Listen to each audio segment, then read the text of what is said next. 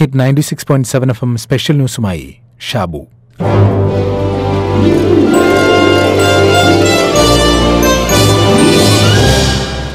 Candle light dinner എന്നതൊക്കെ എല്ലാ കാഴ്ചകളും കാണാൻ കഴിയുന്ന എല്ലാ സന്ദർഭങ്ങളും ആസ്വദിക്കാൻ കഴിയുന്ന നമ്മളിൽ പലരും ഉണ്ടാക്കിയ വ്യത്യസ്ത ആഘോഷ രീതികളിലൊന്നാണ്. എന്നുവച്ചാൽ വെളിച്ചം കൂട്ടാനും ക്രമീകരിക്കാനും അതിനനുസരിച്ച് പശ്ചാത്തലമൊരുക്കാനുമൊക്കെ നമുക്ക് അവസരങ്ങളുണ്ട്. നമ്മുടെ കണ്ണുകൾ അതിനനുസരിച്ച് നമ്മളെ പ്രാപ്തമാക്കുകയും ചെയ്യുന്നു. ഇന്ന് ലോക കാഴ്ച ദിനമാണ്.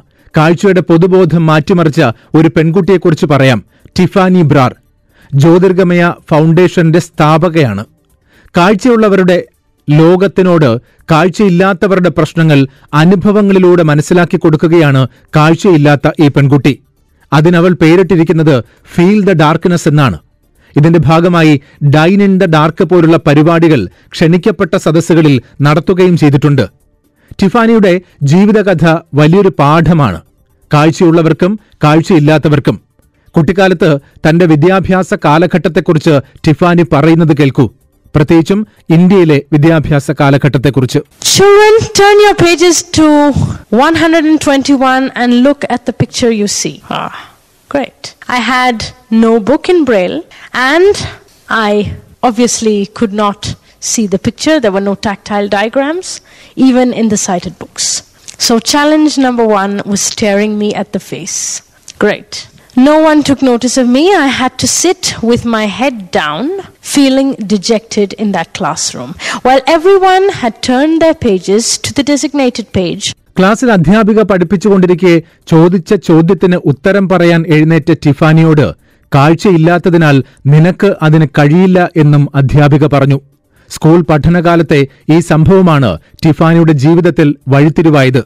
പഞ്ചാബാണ് സ്വദേശം. ആർമിയിൽ ഉയർന്ന ഉദ്യോഗസ്ഥനായ തേജ് പ്രതാപ് സിംഗിന്റെയും ലസി ബ്രാറിന്റെയും മകളായി ഡൽഹിയിലായിരുന്നു ടിഫാനിയുടെ ജനനം. ജനനശേഷം ആശുപത്രിയിലെ ചികിത്സാ പിഴവ് മൂലം ടിഫാനിക്ക് കാഴ്ച നഷ്ടപ്പെട്ടു. അമ്മയായിരുന്നു പിന്നെ വഴികാട്ടി. രാജ്യത്തിന്റെ വിവിധ ഭാഗങ്ങളിലായിരുന്നു പഠനം. അവിടത്തെ ചില അവസ്ഥകളെക്കുറിച്ചും അനുഭവങ്ങളെക്കുറിച്ചുമൊക്കെ പറയുന്നുണ്ട്. ക്ലാസ്സിൽ അധ്യാപിക പഠിപ്പിച്ചുകൊണ്ടിരിക്കെ ചോദിച്ച ചോദ്യത്തിന് ഉത്തരം പറയാൻ എഴുന്നേറ്റ ടിഫാനിയോട് ടീച്ചർ പറഞ്ഞതിനെക്കുറിച്ചും പറയുന്നുണ്ട് Not only that day, but many days went by where I had to sit at the back of the class with my head down, either sharpening someone's pencil, playing with plasticine, or doing something or the other with my hands, just to keep myself occupied. When I was asked a question, I would either be told to sit down. Why? Because I was blind and my blindness hindered me from answering questions. Now, could you believe that? That was the challenge I faced in school. I came home and I told my parents, I said, This is the challenges I'm facing. What am I supposed to do? And they didn't take any notice of me and they just said, Well, this happens to millions and millions of blind people all over the world, and this is uh, that and that and that. Tiffany പറയുന്നുണ്ട് അഞ്ചു വയസ്സുവരെ ഇംഗ്ലണ്ടിലായിരുന്നു അവിടെ കാഴ്ചയില്ലാത്ത കുട്ടികളെ പഠിപ്പിക്കുന്ന രീതി വ്യത്യസ്തമാണ് in England as my father was posted there as the Indian liaison officer. And that was learning by doing and learning with playing and a lot of things. And I came back after two years, and this is the challenge I faced in India. ഇതാണ് ഒന്നാമത്തെ വ്യത്യാസമായിട്ട് Tiffany സൂചിപ്പിക്കുന്നത് ടിഫാനിക്ക് പന്ത്രണ്ട് വയസ്സുള്ളപ്പോൾ അമ്മയെ നഷ്ടപ്പെട്ടു ഏറെക്കാലം അച്ഛനോടൊപ്പം Thiruvananthapuram Pangode military ക്യാമ്പിൽ ജീവിച്ചു കേരളത്തോടും മലയാള ഭാഷയോടും അടുപ്പമായി. അമ്മയുടെ മരണശേഷം ബാക്കിയുള്ള ജീവിതം കേരളത്തിൽ ചെലവഴിക്കാൻ ടിഫാനി ആഗ്രഹിച്ചു. കുട്ടിക്കാലത്ത് കേരളം നൽകിയ നല്ല ഓർമ്മകളാണ് ഇതിന് കാരണം. വഴുതക്കാട് വിമൻസ് കോളേജിൽ ഇംഗ്ലീഷിൽ ബിരുദം പൂർത്തിയാക്കി. കാഴ്ച വൈകല്യമുള്ളവർക്ക് ആത്മവിശ്വാസം നൽകി അവരെ സ്വയം പ്രാപ്തരാക്കുന്നതിനുള്ള പരിശീലനമാണ് തിരുവനന്തപുരം ആസ്ഥാനമായി പ്രവർത്തിക്കുന്ന ജ്യോതിർഗമയിലൂടെ ടിഫാനി നൽകുന്നത്. കാഴ്ചയില്ലാത്തതിനാൽ ചെറുപ്പത്തിൽ പല ബുദ്ധിമുട്ടുകളും ടിഫാനിക്ക് ഉണ്ടായിട്ടുണ്ട്. തന്നെപ്പോലുള്ളവർക്ക് അതുണ്ടാകരുത് എന്ന ലക്ഷ്യത്തോടെ രണ്ടായിരത്തി പന്ത്രണ്ടിൽ തിരുവനന്തപുരത്ത് മൊബൈൽ സ്കൂൾ ആരംഭിച്ചു. കാഴ്ചയില്ലാത്ത കുട്ടികളെ വീട്ടിൽ ചെന്ന് പഠിപ്പിക്കുന്ന ആദ്യ പടി. തുടക്കത്തിൽ വീടുകൾ തോറും പോയി കാഴ്ചയില്ലാത്ത കുട്ടികൾക്ക് പരിശീലനം നൽകി. ഒരാഴ്ചയിൽ രണ്ടോ മൂന്നോ കുട്ടികൾക്ക് മാത്രമേ പരിശീലനം നൽകിയിരുന്നുള്ളൂ. പിന്നീട് ഏഴ് ദിവസമുള്ള ക്യാമ്പുകൾ സംഘടിപ്പിക്കാൻ തുടങ്ങി. ഇതിൽ പങ്കെടുക്കുന്ന കുട്ടികൾക്ക് വിവിധ തരത്തിലുള്ള പരിശീലനം നൽകി തുടങ്ങി. രണ്ടായിരത്തി പതിനേഴിൽ മികച്ച സാമൂഹിക പ്രവർത്തകയ്ക്കുള്ള ദേശീയ പുരസ്കാരം ടിഫാനിയെ തേടിയെത്തി. ഇന്ത്യയിലും വിദേശത്തും ടിഫാനി ക്ലാസുകൾ എടുക്കുന്നുണ്ട്. പോളണ്ടിലും ബെൽജിയത്തിലും നടന്ന പരിശീലന പരിപാടികളിലും അതിഥിയായി പങ്കെടുത്തിട്ടുണ്ട്. എവിടെയും ഒറ്റയ്ക്കാണ് ടിഫാനി യാത്ര ചെയ്യുന്നത്. ഇന്ത്യയിലെ സൗഹൃദപരമല്ലാത്ത യാത്രാ സംവിധാനങ്ങളും സുരക്ഷിതമല്ലാത്ത ചുറ്റുപാടുകളുമാണ് കാഴ്ചയില്ലാത്തവരെ തനിച്ച് സഞ്ചരിക്കുന്നതിൽ നിന്ന് തടയുന്നത് എന്ന് ടിഫാനി പറയുന്നു.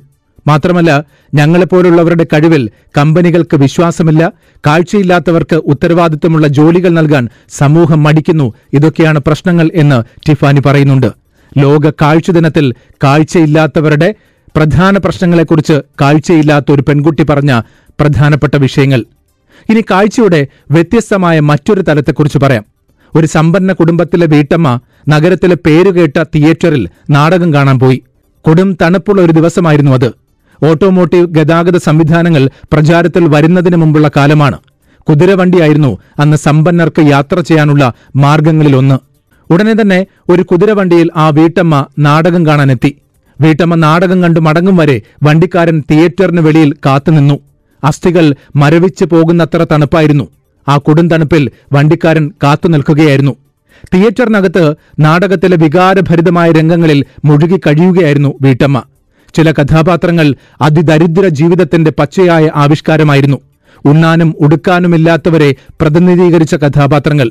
കൊടും തണുപ്പിൽ നിന്ന് രക്ഷ നേടാൻ ഒരു കമ്പിളി വസ്ത്രം പോലും സ്വന്തമായില്ലാത്തവർ. അവരുടെ അവസ്ഥ കണ്ട് വീട്ടമ്മയ്ക്ക് കരച്ചിൽ വന്നു. നാടകത്തിലെ പല രംഗങ്ങളും അവരെ വേദനിപ്പിച്ചു. അവരുടെ കണ്ണുകൾ നിറഞ്ഞൊഴുകി. തീവ്ര വികാര പ്രകടനങ്ങളോടെ നാടകം അവസാനിച്ചപ്പോൾ വീട്ടമ്മയും മറ്റു കാണികളോടൊപ്പം എഴുന്നേറ്റ് നിന്ന് കൈയടിച്ചു. കരഞ്ഞുകലങ്ങിയ കണ്ണുകളുമായി അവർ തിയേറ്ററിന് പുറത്ത് തന്നെ കാത്തുനിന്ന് കുതിരവണ്ടിയിൽ കയറി.